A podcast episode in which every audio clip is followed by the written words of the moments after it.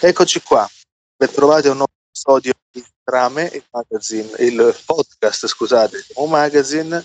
Siamo alle 10 di sera, quindi mi confondo a parlare, non sto capendo un cazzo. Eh, però oggi qui abbiamo un ospite che non vedevo l'ora di intervistare, che è Adil Bellafti.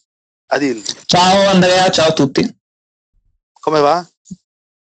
Beh, si sopravvive, sono ancora vivo, quindi lo ritengo un buon traguardo, dai, non è male. Eh, parli proprio come un personaggio de, del tuo libro, ecco, ci sembra proprio eh, di sentir parlare, me lo immagino così, ecco, il, il personaggio, il protagonista del tuo romanzo. Oh, povero Eckhart, Sper- spero che sia un po' meglio di me, se no è messo veramente male, un poverino. ma perché? Dai, tu sei a Sassuolo, giusto? Io sono a Sassuolo, sì. Eh, stai facendo la quarantena lì pure tu, eh, come, eh, insomma, siamo... Ah, sì, ormai sono, sono, tre mesi che sono murato in casa tipo, tipo Fallout, sono, sono ah, chiuso, chiuso, qua dentro e, e niente. Eh, va bene, però comunque dai, proviamo a farci compagnia noi. Eh, io volevo parlare con te perché eh, il tuo libro che si chiama Nel grande vuoto, è stato il tuo romanzo d'esordio, è uscito per Mondadori l'anno scorso, giusto? Nel 2019, se non sbaglio. Sì, aprile. Eh, Ok, è uno dei romanzi d'esordio più interessanti ci sono stati nell'ultimo anno, secondo me. Eh, tra l'altro, insomma, non lo dico solamente per piaggeria, eh, ma veramente mi è piaciuto tanto e soprattutto è stato segnalato al uh, premio Calvino, giusto? Sì, è stato una, una delle due menzioni speciali del, dell'edizione del 2018. Eh, questo, insomma, eh, è già un grande attestato perché nel grande vuoto un romanzo veramente particolare non lo si può catalogare perfettamente in un genere mh, preciso è un fantasy fantascientifico però anche un romanzo psicologico. Ma ogni modo io lo consiglio a tutti di leggere ma più che del libro io vorrei parlare con te di come è nata la tua postura di autore nell'arrivare a scrivere un romanzo di questo genere cioè tu sei un ragazzo che sei giovanissimo, sei del 91, giusto? Eh, ecco, ti sei laureato con una tesi su Stephen King e poi però... Ok, e la magistrale? Alla magistrale ho fatto una tesi un po' più impegnata, diciamo così, su Jung e Nietzsche, e in realtà eh. sull'origine della pulsione creativa. Eh, ecco, quindi abbiamo eh, filosofia di questo genere, eh, psicologia anche, poi abbiamo la letteratura di genere, Stephen King, quindi nei tuoi studi hai questo panorama e nel tuo romanzo il tuo personaggio si chiama Meister Eckhart, Meister Eckhart era il più importante mistico medievale eh, ed ecco, vorrei capire, tu hai una formazione sostanzialmente anfibia, eh, veramente dinamica, ed il tuo romanzo leggendolo fa trasparire questo tipo di formazione. Eh, secondo me sei uno degli autori più interessanti in questo senso, cioè perché è proprio la formazione da ragazzo del ventunesimo secolo, um, permettimi questa espressione un po' da boomer, abbi pazienza. No, no, in realtà mi fa un sacco piacere perché è anche il titolo del mio manga preferito, che è 20th Century Boys, poi c'è il seguito, cioè seguito, anche 21st Century Boys, quindi è perfetta, anzi la, mi fa piacerissimo. Fantastico, non lo sapevo, bellissimo. Eh, allora, dai, raccontami un pochino della tua formazione, ma in uh, linea, insomma, poi con la tua scrittura, cioè come sei arrivato a diventare lo scrittore che sei. Ah, guarda, eh, in realtà direi grazie a, alla schizofrenia, nel, nel senso che, cioè, fai conto che appunto essendo cresciuto negli anni 90 ed essendo cresciuto a cioè veramente praticamente davanti alla televisione. Cioè, detta così è brutta perché quando dici ah, il bambino che sta davanti alla televisione, in realtà no, è che semplicemente adoravo i cartoni animati e, e gli anime soprattutto. E, e, ed ero uno di quei bimbi che non è che si accontentava di, degli anime che spacciavano su, su Italia 1 o dei cartoni di solletico per dire mamma mia quanto, quanto mi fa sentire vecchio sta cosa, parlare di solletico è incredibile. Siamo e, in ehm, ma... Mauro. Perfetto. No, per dire, io ero uno di quei bambini che si andava veramente a cercare gli anime più, quelli più, un po' più underground, diciamo così, quindi andavo su canali dimenticati tipo TMC, TMC2, questi canali improbabili dove trasmettevano per dire Rocky Joe oppure gli anime di Leiji Matsumoto tipo Galaxy Express, Capitan Harlock, eccetera. Quindi io me li sono fatti veramente tutti, cioè ho visto veramente di tutto. Poi quando ho scoperto MTV Anime Night è stata la mia fine, quindi ogni martedì ero davanti a, era martedì, non mi ricordo, ero davanti alla televisione e mi sono sparato di tutto.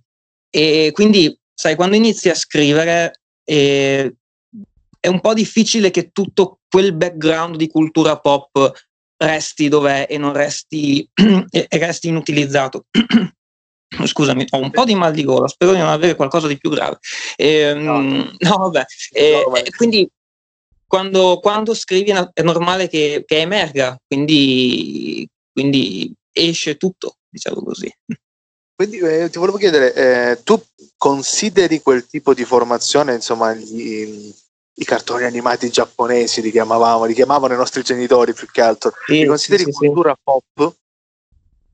Certo, assolutamente sì. Allora, eh, per scrivere, bello, metto subito le mani avanti perché sennò sembra che faccia, faccia non, non lo so, il, eh, quello che dice no, beh, basta aver visto due o tre cose, allora puoi metterti. No, no, per scrivere ovviamente devi aver letto tanto e devi continuare a leggere e io la scrittura la considero proprio un mestiere, quindi ti metti lì davanti e lavori come se fossi in ufficio e quindi non è che puoi permetterti tanto, però eh, per me la cultura pop ha la stessa dignità, cioè io veramente fatico a, fare differenza tra il grande romanzo, ecco, mettiamola, mettiamola così proprio con, con le lettere, le lettere cubitali. E cioè per me Ashitano Joe, che, cioè Rocky Joe è una grande opera, per dire, Kenny il guerriero è una grande opera. Quindi quando mi metto a, non lo so, a scrivere o a lavorare, eh, ho questa forma mentis, non faccio veramente differenza, quindi si mischia un po' tutto, ecco, mettiamola, mettiamola così, quindi puoi trovarci, che ne so, appunto, il misticismo alla Meister Eckhart o qualche rimando a Jung e non lo so, e qualche rimando all'uomo tigre per dire, capito? Quindi è... E quindi ecco, questo a me interessa molto. Per te, nella tua visione, insomma, di, di persona che scrive, eh, di scrittore, l'ambito letterario e l'ambito, per esempio, eh, della serialità televisiva o del cinema o degli anime o anche dei manga appartengono tutti a un grande immaginario, ecco, senza soluzione di continuità. Sì, esatto, e soprattutto senza, senza ipocrisia, perché non so, io ho un po' questa sensazione, soprattutto vabbè, con, uh, prendi per esempio il postmodernismo, io non sono un grande esperto, ho giusto qualche, qualche infarinatura, quindi prendi con le pinze, anzi correggimi se sbaglio perché magari dico qualche cazzata. Eh, però c'è una corrente letteraria, per esempio, che, a cui piace mischiare l'alto con il basso, no? però appunto li mm. considera alti e bassi, capito? Quindi quando gioca con la letteratura pop la prende come sì, come, appunto come un gioco, come qualcosa che non è veramente serio. Invece, non so come dirti, per me Star Wars, per dirtene una, è una roba seria, cioè se ci mettiamo a discutere di Star Wars possiamo veramente stare qua fino, fino a domattina perché cioè, eh, Star Wars c'è poco da fare, è una religione. ah, beh, ultimamente ha avuto qualche, qualche brutta botta con, con, l'ultima trilogia, però quello resta, capito? Quindi tutto quel, quel tipo di immaginario pop per me è una vera e propria cultura. L'unico discrimine che, che riesco a fare è tra la cultura bella e brutta. Quindi non sto dicendo che tutti gli anime, oh mio dio, wow, sono, sono fighissimi, no, ci sono anche delle, delle grandi cazzate, per amor di Dio però ecco, cose che, che, prendo seriamente.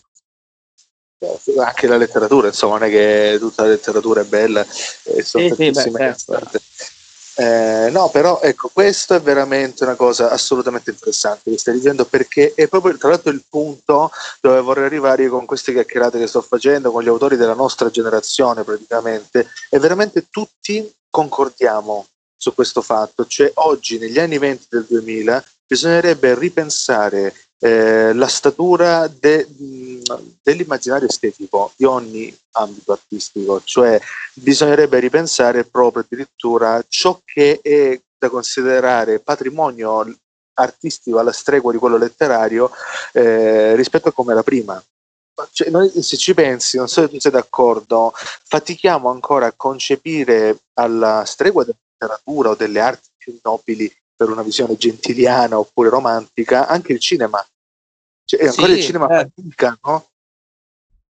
No, beh, certo, ma eh, il cinema poi sai, è, in Italia soprattutto è in una condizione particolare perché prendi per esempio il cinema, il, il cinema della commedia all'italiana, per dire. E, um, io ho passato gli ultimi mesi qua chiuso in casa soprattutto a recuperarmi i, i film della, quelli, quelli, classici proprio della, della, della commedia, e, um, della commedia italiana, dai soliti ignoti in poi per dire. E, e i film, ed erano effettivamente film popolari, nel senso che non erano film che avevano pretese intellettuali o intellettualoidi, erano film veramente popolari, ma erano anche al contempo un, un grande racconto del, veramente del, dell'Italia, se devo guardare per dire al Novecento. Sono proprio quei film che raccontano l'Italia, no? senza, senza renderla una macchietta, ma la raccontano veramente. Ed erano film popolari perché, perché sì, erano film come dicevano i produttori romani, che poi erano tutti romani produttori, mm. e erano film da ridere, erano film per, per ridere, capito? E, um, ed erano film tra l'altro che non erano neanche tratti per dire da romanzi, almeno la maggior parte, per la maggior parte si faceva quello che, che veniva, adesso non so se si fa ancora, che veniva chiamato trattamento, eh, mm. che è una specie di novella, cioè prima di fare la sceneggiatura del film lo sceneggiatore doveva scrivere la storia perché non c'era il materiale prima alla base, quindi il produttore ti diceva fammi un film di guerra, fammi un film da ride, fammi un film da piagne e lo sceneggiatore doveva inventarsi veramente la storia in un film veramente popolare, quindi cioè, noi veniamo anche da lì e c'era anche un grande filone horror per dire in Italia, fantascientifico, cioè Pensa solo che, che ne so, quella figata di terrore nello spazio di, di Mario Bava ha influenzato Alien di Ridley Scott, per dire. E io quando ci penso, cioè, mi esplode il cervello perché è una figata, è incredibile. Però ultimamente, soprattutto, quel, tutto quel filone è stato un po' fagocitato, almeno secondo me, dall'ego del, de, di chi il cinema lo fa. Cioè non c'è più la volontà di raccontare una storia e basta, una storia che sia per pop, proprio veramente pop, come poteva esserlo appunto un film di Sordi o, o di Gasman. E, mm, c'era voglia di fare il grande film, il film intellettuale, il film, il film, il film del regista, ecco, mettiamola così. E non, secondo me non è mai un bel modo per raccontare, per raccontare le storie. Infatti poi il filone horror si è completamente desertificato, cioè escono, se va bene, usciti due o tre film Mm, negli anni scorsi carini, tipo The End, L'Inferno Fuori, anche The Nest, che è un bel film horror italiano, ma per il resto c'è poca roba. Sì, che poi un po' assomiglia questo molto a quello che succede anche in letteratura, perché comunque è un fatto culturale, no? E soprattutto però nel cinema paghiamo il fatto che noi oggi abbiamo i registi che mh, vanno bene, eh, sono quelli della generazione adiacente alla nostra e sono quelli che tutta la commedia all'italiana di cui tu parlavi l'hanno vissuta come un episodio del trash eh, oltre al cinema vero, proprio propriamente detto trash, quello di Lino Banfi e così via, però proprio tutta la commedia italiana, anche che ne so, Carlo Verdone, veniva interpretato come un episodio trash del cinema assolutamente da superare. Noi invece siamo, credo, la generazione dopo quella di Garrone, di Sorrentino e così via, che stanno ristabilendo un valore di quella tipologia di cinema e anche di, in un certo senso di quella letteratura di quegli anni eh, e ne stanno dando una nuova visione. Quindi, sì, ecco, hai nominato me... proprio, proprio, i due registi che, a cui mi, indirettamente mi riferivo, mi riferivo prima. Poi non so, tu eh, l'hai visto Pinocchio per caso di Garrone, il suo ultimo eh, film? Non... Ecco, guarda, io sto facendo training autogeno da un anno ormai per vederlo, ancora non ho avuto il coraggio. Ah, ecco, vabbè, non guardarlo. Eh, lascia stare, te lo dico proprio col cuore, veramente, non, non, non guardarlo perché No, Garrone, cioè, a me... Eh, scusa, dimmi, dimmi. No, no, diciamo, in compenso mi sto riguardando Carlo Verdone tantissimo perché mi piace di più. ah sì, è anche normale. No, ma allora Garrone io per, per, dire lo adoro in, in, qualche film, per dire eh, Dogman credo che sia un film fantastico e paradossalmente è più, è più fantastico e più fantasy Dogman che, che, sembra quasi un film post-apocalittico, almeno per l'ambientazione, che sembra veramente una roba, quello sia la Fallout, cioè tutto desertificato, incredibile, oh, piuttosto che il racconto dei racconti che ho ancora gli incubi e Pinocchio che è, è veramente... Ecco, quello è l'esempio proprio di come un autore si ponga davanti all'opera e alla storia che dovrebbe raccontare.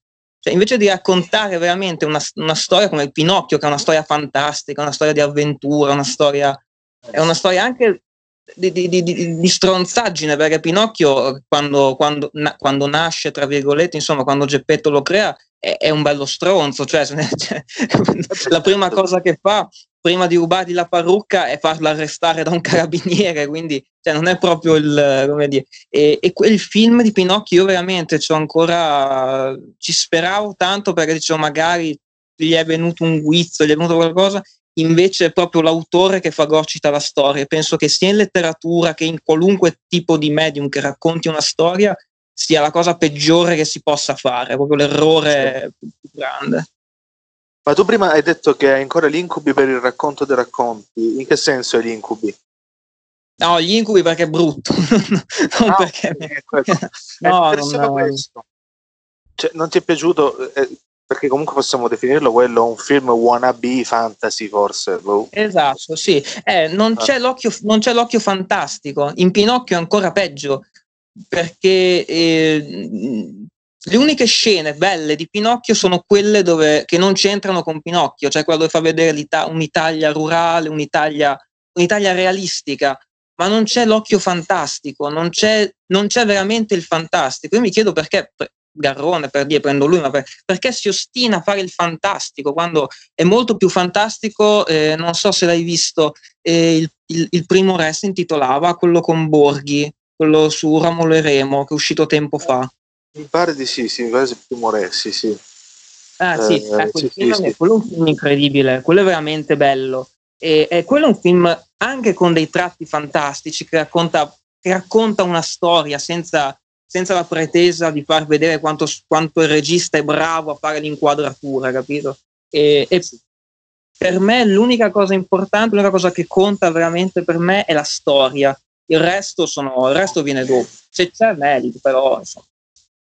Eh, però ecco, eh, questa cosa che dice è interessante perché forse tu sei esente, per tua fortuna ti è venuta in sorte questa cosa, di essere esente da, dalle diatribe letterarie e così via, in cui ancora oggi si porta avanti una vecchia, eh, come devo dire, dissonanza, diatriba, ecco, su stile versus storia.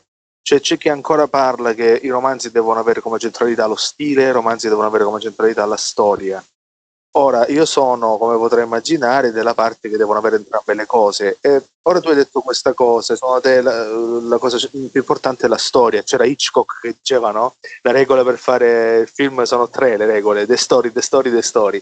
Oh, eh, sì. Però nel, nella tua scrittura c'è anche stile, c'è, c'è, mh, la tua scrittura è abbastanza riconoscibile anche perché nel Grande Vuoto, per esempio, insomma, è un romanzo eh, che necessita anche una caparbietà stilistica per descrivere tutto questo eh, pasticcio bellissimo che hai messo in piedi. Eh, e quindi ti volevo chiedere, dal punto di vista dell'approccio alla storia, ho capito bene qual è il tuo. Invece, dal punto di vista stilistico, tu, ok, mi stai dicendo per me la cosa più importante è la storia, però cazzo, tu lo stile te lo sei creato. Ah, grazie. Eh, no, allora, il, il fatto è questo, sì, penso anch'io che lo stile giochi un ruolo importante perché allora la cosa fondamentale per me che è una cosa molto, molto terra terra perché appunto anche per quanto riguarda le diatribe letterarie cerco sempre di, di, di ridurre le cose proprio ai minimi termini. La cosa fondamentale per me è che uno in, arrivi in fondo alla storia, che, che arrivi a, in fondo a, a, a chiudere il libro fino all'ultima pagina e che può sembrare anche una cosa, una cosa banale, ma se ci pensi, tutte le storie, bene o male, sono, come dire, sono costruite attorno a, a questa idea fondamentale, cioè cosa succederà dopo, cioè chi legge, e io penso che si scriva soprattutto per, per chi poi la storia deve leggere, se no scrivi per te stesso e basta, per, appunto per il tuo ego, per dire a ah, cazzo quanto sono bravo, guarda che, che, che meravigliosa circonlocuzione sono riuscito a fare, però insomma resta lì, ecco. E, però per, per far sì che il lettore, in questo caso, arrivi fino in fondo alla storia, penso che la storia debba essere scritta con un minimo, un minimo di criterio. Però quel criterio penso che debba, debba essere sempre subordinato alla storia stessa, nel senso che c'era... Mh, mm, eh, oddio, adesso ho, io ho un problema con i nomi perché mi, me li dimentico sempre. Chi è l'autore di Maigret? Che non mi ricordo. Simenon. Ah, Simenon, eh, sì, Simenon, ormai sto, sto sbarellando a stare in casa.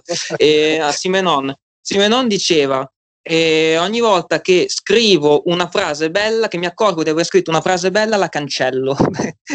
è un bel paradosso, ma in realtà contiene anche una verità, cioè sì, lo stile è giusto, perché è giusto, secondo me, che è giusto scrivere con, con, una certa consapevolezza, un certo criterio, ma non bisogna innamorarsi troppo dello stile, se no resta solo quello e basta e dopo diventa, ecco, diventa un esercizio come Pinocchio, come, come il, il, racconto dei racconti, sono esercizi di, o come la grande bellezza, che a quello ancora di più, quello decuplicato per parlare di film, ma restano esercizi di stile e basta.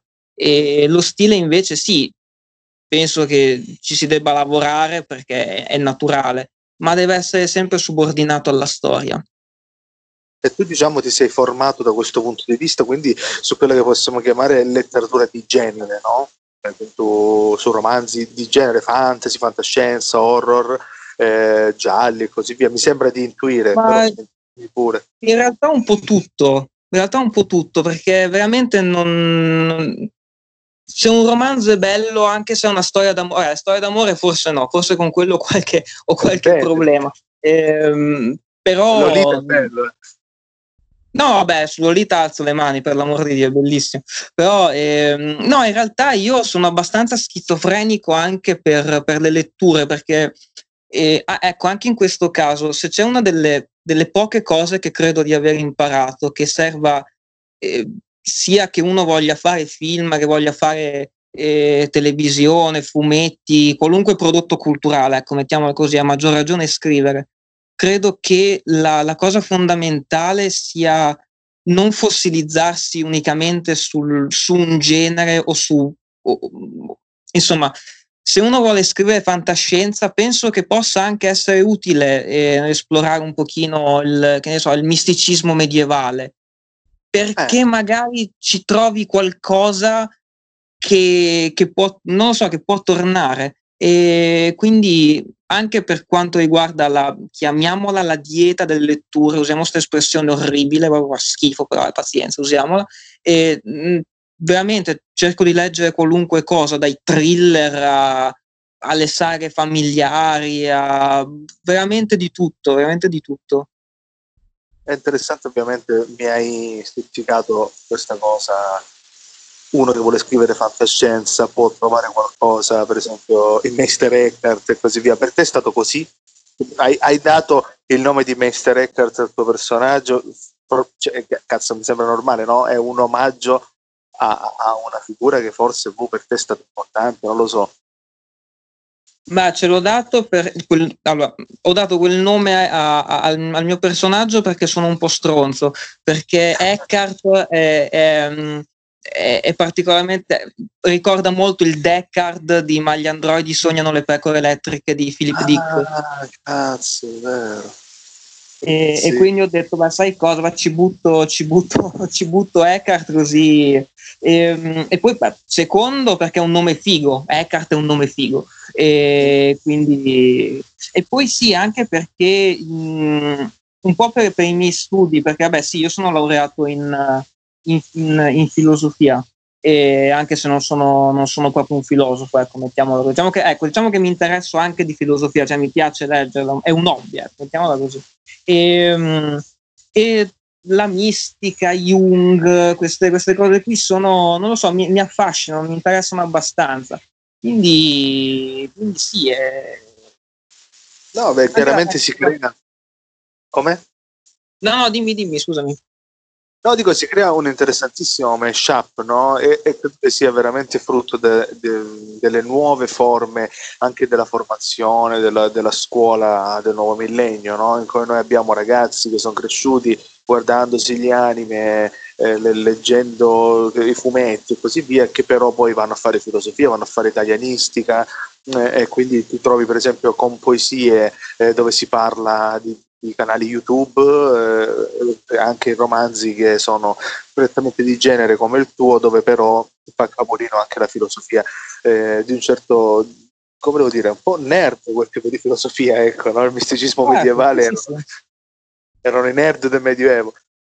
sì, no, ma io guarda, sono, sono, arrivato alla conclusione che i, il nerd non sia tanto una, come dire, un'etichetta, ma sia una, un, un, tipo umano, cioè proprio un'attitudine caratteriale, perché se eri un, non lo so, un, eh, un, uno della scolastica o un filosofo medievale che si incaponiva per cercare di capire quanti angeli potessero stare sulla crona di un ago, eri chiaramente un nerd. E, e, perché solo i nerd fanno queste cose, cioè erano i nerd che si chiedevano, che, che, oggi si chiedono se è più forte Goku o se è più forte Clark Kent, capito? È, è la stessa cosa. Esatto, mi ricordo c'era un passo di Meister Eckhart, io pure come hobby ho la filosofia, soprattutto la filosofia medievale mi interessa molto e mi ricordo che c'era una cosa di Eckhart che si domandava eh, con i suoi insomma sodali mistici se Gesù ha mai riso. Eh, cattivo, ho detto guarda quanto cazzo è nerd sta cosa che effettivamente come quelli là che fanno le, i personaggi dell'universo Marvel quale più forte quale cose così insomma sì, poi a me fa impazzire quando mischiano gli universi perché anche quello è incredibile perché sai due personaggi dello stesso universo ma è come chiedersi non lo so ma è più forte boh e Gesù è più forte Buddha, cioè capito? Sono, sono cose incredibili e a me, a mi affascinano queste cose. Eh, anche a me. Eh, senti, rimanendo un attimo sulla questione ecco, di formazione, eccetera, ecco, ho letto una tua intervista uscita un po' dopo l'uscita del libro, eh, molto interessante, in cui dicevi di aver riscontrato in molti ragazzi delle scuole eh, un dato interessante, cioè che in realtà leggono. Dico in realtà perché è un po' la vulgata, no? anche un po' da clickbait sul fatto quotidiano. Il nuovo sondaggio: i ragazzi di oggi non leggono un cazzo. Eh, e invece io ho visto che tu dicevi: no, guardate che in realtà i ragazzi leggono, magari non leggono Verga, magari non leggono Foscolo, però si leggono Philip Dick o comunque si vedono il cinema di Satoshi Kon e così via. Eh, sì. E quindi giustamente dicevi: no, mettiamo un attimo i puntini su lì, eh, non è così. E io sono estremamente d'accordo con te, eh, volevo però mh, capire un attimo come sei arrivato a comprendere questo dato. Ma guarda, non, non credo di essere arrivato a comprendere nulla perché posso parlare solo per, per quella che è la mia esperienza personale, quindi però un po' di incontri con le scuole per dire ne ho fatti e, mm, e ogni volta eh, ogni volta mi sentivo di c'è, sem- c'è sempre, sempre la professoressa che ti dice: Ah, guarda, però questi ragazzi non leggono niente. Poi effettivamente ci parli un pochino e scopri che, non lo so, c'è quello che si è letto tutti i libri del trono di spade e conosce a memoria la, l'albero genealogico dei Targaryen, per dire. E tu dici, che questo cioè, si è letto migliaia e migliaia di pagine, capito? Però per la scuola è come se non avesse letto nulla. Così come ci sono quelli che si leggono, che ne so, si recuperano appunto Rocky Joe, si guardano film di Satoshi Kon, si guardano i film dello studio Ghibli, mille cose. E, mh, poi, ovvio, non sostituiscono, va bene, i libri della scuola, i promessi sposi e tutto quanto, per l'amor di Dio. Però mi sembra eccessivo dire che che non ci sia un, un interesse culturale, una spinta culturale, una curiosità da parte dei, dei, dei, giovani con 3G o dei ragazzi, eccetera. Poi basta girare su internet, cioè ci sono, ci sono intere comunità per dire di, di booktuber, eh, non lo so, il Legna Zodiaco, eh, ma ce ne sono veramente 3.000, Matteo Fumagalli, eh, che parlano di libri, pa- parlano di libri e, e la gente li ascolta perché parlano di libri, perché i libri sono fighi, i libri sono interessanti. E per non parlare poi di, non lo so, Dario Moccia con la, la nerd cultura, con i film, i manga, fumetti, eccetera. E quindi, boh, quando si fanno sti sondaggi mi sembra sempre che, non lo so, che si voglia fare un po' di retorica, perché c'è, poi non so, eh, anche tu sei degli anni 90, no? Io sono 89, però mi sento un anni 90 ovviamente. Sì, sei un anni, sì, sì, anche tu sei 90. E, cioè, no, non so tu, ma io ho l'impressione che siamo cresciuti veramente con l'idea fissa della crisi. Cioè, io da che ho iniziato ad ascoltare i telegiornali c'è sempre la crisi, c'è la crisi economica, la crisi culturale, la crisi del cinema, la crisi del fumetto, la crisi della letteratura, la crisi politica, la crisi, cioè, è solo crisi praticamente. Però, boh, i film nel bene o nel male escono. I fumetti, per quel che ne so, vanno bene perché, cioè, Dylan Dog per dirne uno, ma anche Tex. È incredibile, c'è, c'è la gente che legge Tex. Quando ho letto sto dato che vende una squintalata di copie al mese, ho detto, ma dov'è tutta questa gente che legge Tex? Ma esistono, ci sono. E quindi, boh, sì, mi sembra che si faccia un po' di retorica, ecco, quando si parla di, di questi argomenti. Eh sì, ecco, a me questa cosa dà molto fastidio perché lo vedo come un processo generazionale, come se fossero gli ultimi colpi di coda di una generazione che non comprende il presente, prova a decifrarlo attraverso gli strumenti del passato, utilizzando la stessa retorica del passato, cioè questo fatto che i ragazzi di oggi non leggono, sono le stesse dinamiche che si facevano negli anni Ottanta, no? Eh, oggi i ragazzi sono tutti paninari, metallari, punk, dark, eh, vanno in discoteca, si ubriacano e non, non, pensano ai libri, non leggono e così via. Eh, certo. oh, cavolo, sì. un, un, un, rocchettaro o, o, un punk che si ascolta i Joy Division, cioè tanta roba vuoi mettere, cioè non è un, non lo so, ecco, vedi c'è, c'è sempre il... Eh, non lo so, c'è sempre la presunzione di, di cui parlavamo prima, quella della, della cultura alta e della cultura bassa, cioè i Joy Division per dirne sono cultura alta o cultura bassa, i Doors sono cultura eh, alta o cultura bassa, boh, cioè, eh, capito, non, non, non, so come dire, eh, sì, non, non, sono Beethoven, non sono Mozart, ma cazzo sono i, i Doors e i Joy Division, quindi c'è cioè, tanta roba. Eh, ma infatti ecco, si sta però creando questo, ecco, a me mi sta interessando questo in questi ultimi anni perché ecco, sta succedendo esattamente quello che le persone della generazione precedente alla nostra non sono pronte a ricevere, cioè che noi stiamo rimanipolando la visione di ciò che è opera, opera in genere, no? Eh, eh, ci sono tante persone che parlano per esempio di opere videoludiche, i videogame diventano opera. Eh, ormai eh. la serie tv, la serialità televisiva, eh, la, i videogame l'abbiamo già detto, ma anche il manga, il fumetto, Zero Calcare che sta nei programmi di, di, di, di prosa del Novecento dell'Università di Bologna, per fare capire. Ecco, ho fatto un ah, esame sì? anni fa con sì, il professore Bertoni dell'Università di Bologna, ha messo in programma Zero Calcare. Ah, eh, sì, ma tanti professori a Bologna, ma anche all'Università del Salento, io frequentai quella alla triennale, mettono in programma scrittori viventi mm-hmm. persone giovani, insomma, 40, 45 anni, Giorgio Vasta, Tommaso Pincio, Claudia Durastanti, Simona Vinci, tutti scrittori viventi della generazione diciamo precedente, la nostra, comunque insomma non vecchiacci che parlano la lingua del Novecento, che vengono all'università, parlano dei loro libri, poi tu devi fare l'esame sui libri che hai sentito raccontati dal proprio autore. Ecco, queste sono dinamiche decisamente nuove eh, che ne so, viene da pensare che negli anni 80 quando le persone dicevano ah i punk metallani non fanno un cazzo, i libri che uscivano eh, degli italiani contemporanei erano Seminario sulla gioventù di Aldo Busi, Diceria dell'Untore sì. di, Gesualdo Bufalino, che sono dei grandi capolavori ma completamente novecenteschi. E comunque stiamo eh, parlando Tondelli di... anche, madonna, io quando ho letto Tondelli mi si è aperto un mondo. Eh, eh sì, però stiamo parlando comunque, ecco, Tondelli già era uno che andava oltre, però insomma parliamo di cose di dinamiche di 40 anni fa. Se oggi un ragazzo legge Tondelli sente che sta leggendo letteratura contemporanea, no? Mm. Invece eh, secondo me uno che legge te sta leggendo letteratura contemporanea, legge insomma tutti quelli della nostra generazione o comunque quelli precedenti a noi, quelli che ho nominato prima, sta leggendo letteratura contemporanea, ma al contempo sono del parere che se uno si legge il cazzo di Martin, di Game of Thrones o di Tolkien, sta leggendo letteratura e come.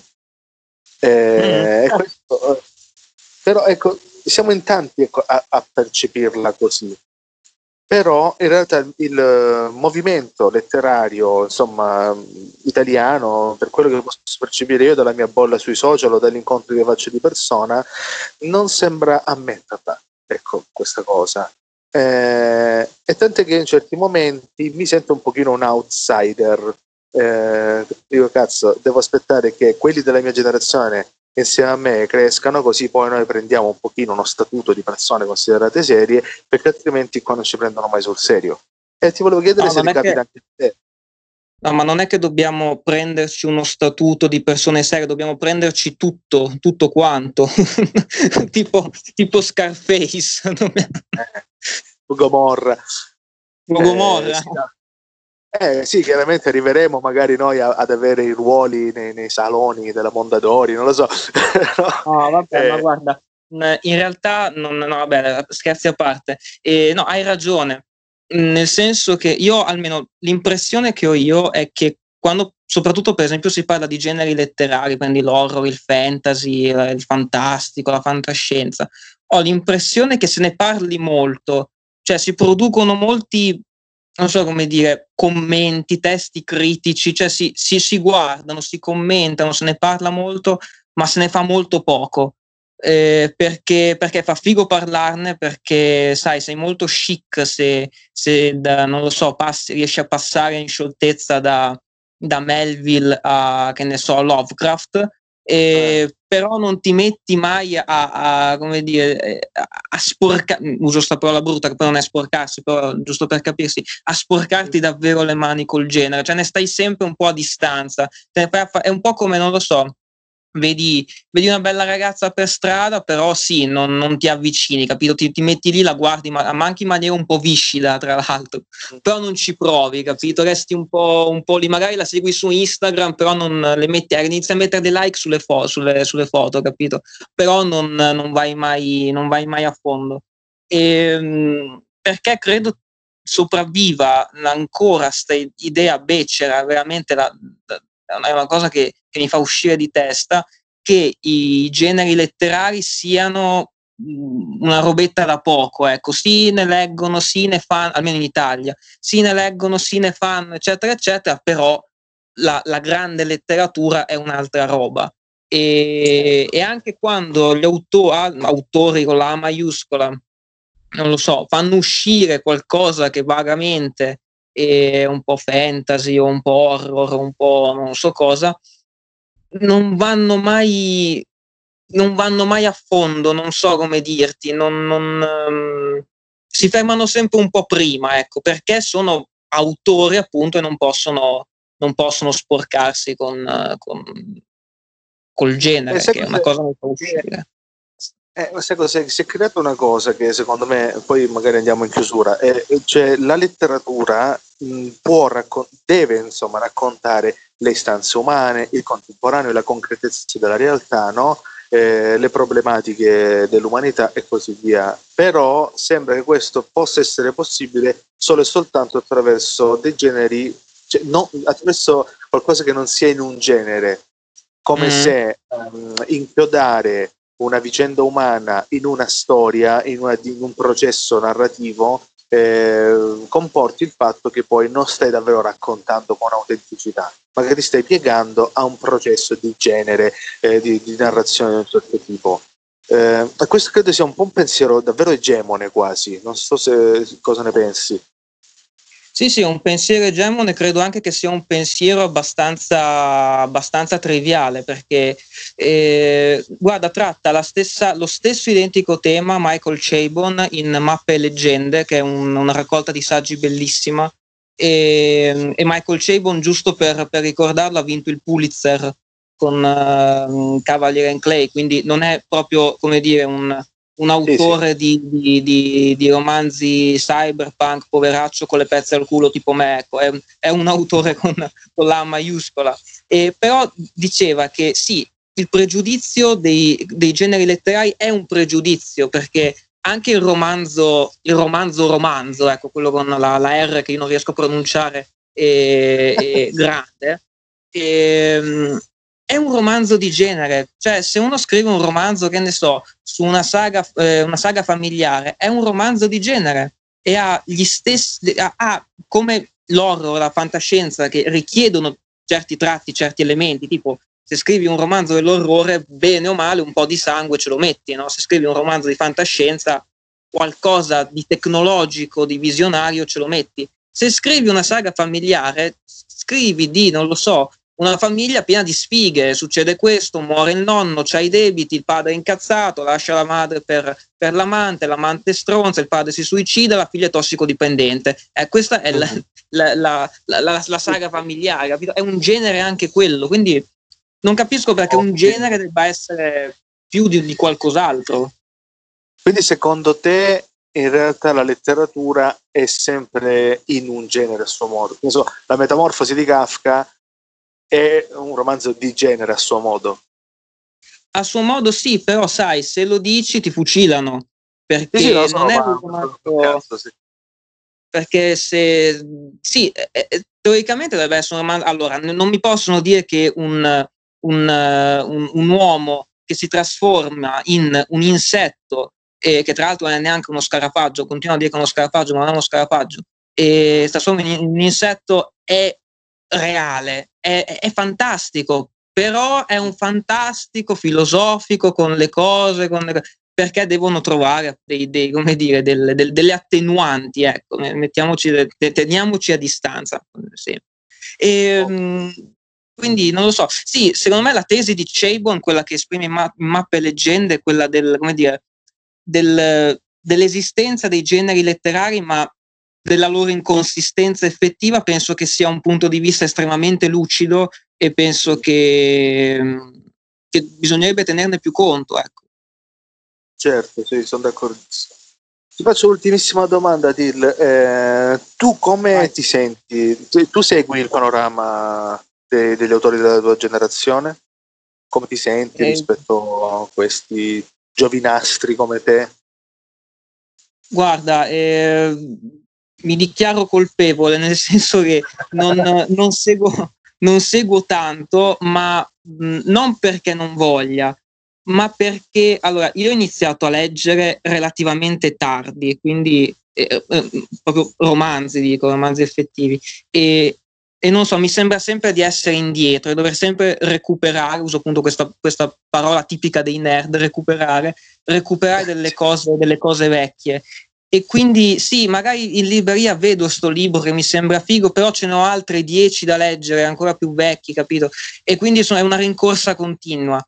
E quindi seguo molto poco, ma è una, mia, è una mia mancanza e prima o poi recupererò, anche perché i libri vecchi prima o poi finiranno, quindi non posso andare avanti tutta la vita no, perché a me interesserebbe sapere e saperti, insomma, eh, all'interno del, del, processo, ecco, perché veramente tu per come scrivi, per le idee che hai, per la visione del mondo culturale che hai, eh, sei una di quelle persone davvero eh, fighe da avere in mezzo a tutto. E quindi sarei curioso di vedere un po'... Sì, ma più che altro mi piacerebbe sapere, leggendo i romanzi dei, dei tuoi contemporanei, dei tuoi eh, coevi, eh, cosa te ne pare, come stanno andando le cose. Quindi mi auguro che insomma, ci possiamo risentire tra qualche tempo con qualche tua lettura riguardo qualche ragazzo della nostra generazione. Ecco, perché veramente certo, secondo me sta uscendo roba figa.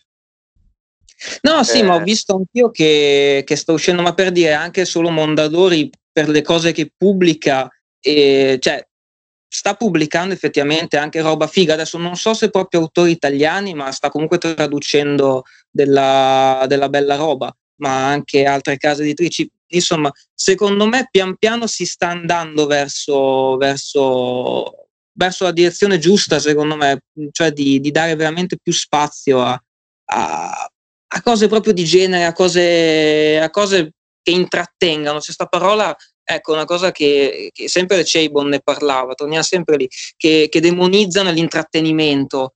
Cioè, se una roba ti intrattiene, allora automaticamente è, è brutta, non, non, è letteraria, non va bene. Cioè, tu devi leggere, devi soffrire, devi fustigarti mentre leggi, devi piangere lacrime di sangue e quando hai finito un libro che, che odi, devi ringraziare perché ti ha fatto ascendere all'empireo della cultura alta. Quindi Eh no, ma comunque una cosa ti può intrattenere anche se è letteratura alta, tra l'altro, però deve intrattenerti. Eh, no, no, ma per l'amor di Dio, ma la, la recherche intrattiene anche me, per l'amor di Dio, perché come stile, come tutto. Sì, no. Però sì, ma rimanendo anche più vicini, insomma, autori letterari italiani o comunque eh, vicini a noi nel tempo, anche stranieri, insomma, sono autori in grado di intrattenere, che ne so, eh, David Foster Wallace, Thomas Bernard, eh, parliamo di grandi autori vicini a noi nel tempo che fanno sì letteratura di alto livello, ma che cazzo ti, ti piace tantissimo leggere, ti diverti, eh, Beh sì, anche, ma lo stesso Chabon, Bret Easton Ellis che è Lunar eh, Park, certo. penso che siano dei romanzi dell'orrore più,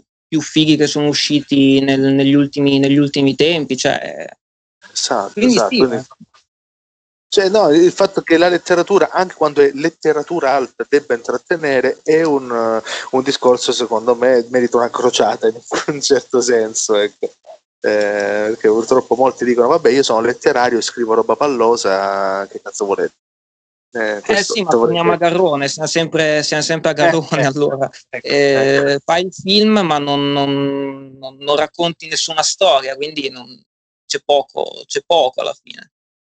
Certo. Va bene Adil, io ti ringrazio tantissimo per il tempo e per la bellissima chiacchierata davvero, mi sono trovato in sinergia su tutto eh, speriamo di vederci presto. Tra l'altro, siamo pure vicini. Io sto a Bologna. Eh, ah, sì, sì, sì, volentieri. Va benissimo. Caro, Va bene, grazie mille, grazie a tutti. Grazie a te, ciao. A presto, ciao, ciao, ciao. Ciao.